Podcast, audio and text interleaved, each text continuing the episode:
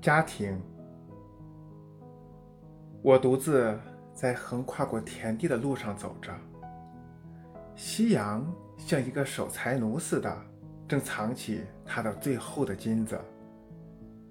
白昼更加深沉地投入黑暗之中，那已经收割了的孤寂的田地，默默地躺在那里。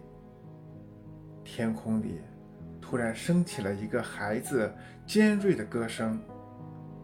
他穿过看不见的黑暗，留下他的歌声的折痕，跨过黄昏的静谧。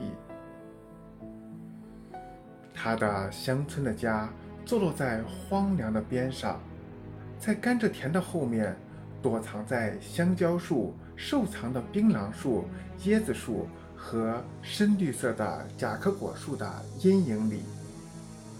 我在星光下独自走着的路上。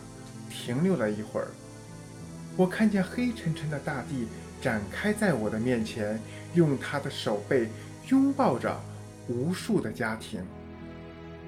在那些家庭里，有着摇篮和床铺，母亲们的心和夜晚的灯，还有年轻的生命。